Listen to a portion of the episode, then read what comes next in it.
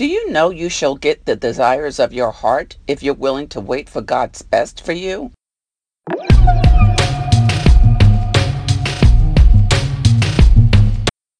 Hello, everybody. This is Sharon from In Sharon's Heart, and welcome to today's devotional for Tuesday, January 30th, 2018, which also coincides with my latest In Sharon's Heart blog post. Today's message is titled, The Best is Worth Waiting For. Yes, God wants the best for all of us. His answer may not be yes, but it may not be no either. It simply may be later.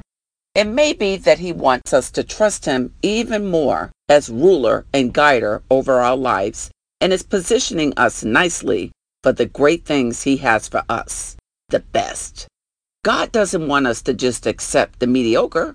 He doesn't want us to just accept the crumbs. He wants us to accept the best because He's the perfect God. And why would He want anything less for His people, right? That's what asking sometimes involves waiting. But we have to at least ask and then wait. He will answer. Ruth got Boaz because she sacrificed and waited. That's in Ruth 2. Esther got the king because she sacrificed and waited. That's in Esther 2. And Rahab and her family were spared because she sacrificed and waited. That's Joshua 3.